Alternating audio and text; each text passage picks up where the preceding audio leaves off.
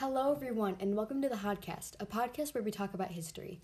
I'm your host, Katie Wayless, and we will learn about the amazing people of history who have inspired us to do whatever we dream. Today, let's learn about the amazing women who have changed the way women are viewed forever. We are supported by Honey. Honey gets you loads of coupons and it is completely free. You just add it to your browser and it finds you the best deals for the things you need. Our next sponsor is Audible. With Audible, you can listen to your favorite books anytime and anywhere. Sign up now and use code KATIE24 for 10% off your first purchase. Our final sponsor today is Anchor. Anchor allows you to make amazing podcasts and supplies you with everything you need. Even if you don't have a setup, it sounds like you're in a recording booth. There's music, sound effects, and jingles. Everything is free. Thank you to our sponsors today.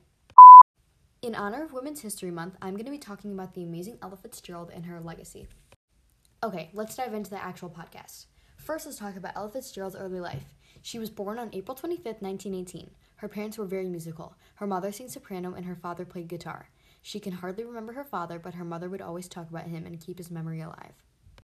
When Ella was in high school, she sang in the glee club, took piano lessons, and studied music. Her mother couldn't afford it anymore, so she was forced to quit. One of her most famous quotes was, It doesn't matter where you come from, but where you are going. One night, her friends dared her to enter a talent contest. The audience was blown away by her amazing voice. She won first place. She continued to enter different contests and was continuously winning. Okay, now we're going to be talking about the most well known part of Ella Fitzgerald's life. Fitzgerald turned professional when she was 17. She would sing with her mentor, Chick Webb, and his band. She couldn't legally sing with them, so Webb adopted her. Her confidence grew the more she sang with them. She started to write her own songs. Her first record was called Love and Kisses, which has now mysteriously disappeared. In October 1936, she started scat singing and released If You Can't Sing It, You'll Have to Swing It. Many people didn't like her because they thought scat singing was for men. This didn't stop her. She continued to make records as she got older.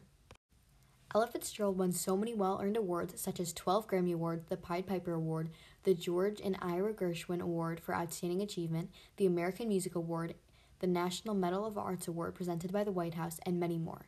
The University of Maryland has Ella has an Ella Fitzgerald auditorium for the performing arts. She's inspired so many young girls and women and showed them that they can do whatever they want to do. She overcame the hate and cruel people and managed to win so many well deserved awards. Ella Fitzgerald was brave, talented, inspiring, and independent. She showed many young girls that it doesn't matter if you're a girl or a boy, you can do whatever you dream. Thank you so much for listening today, and I hope to see you next time on the Hodcast.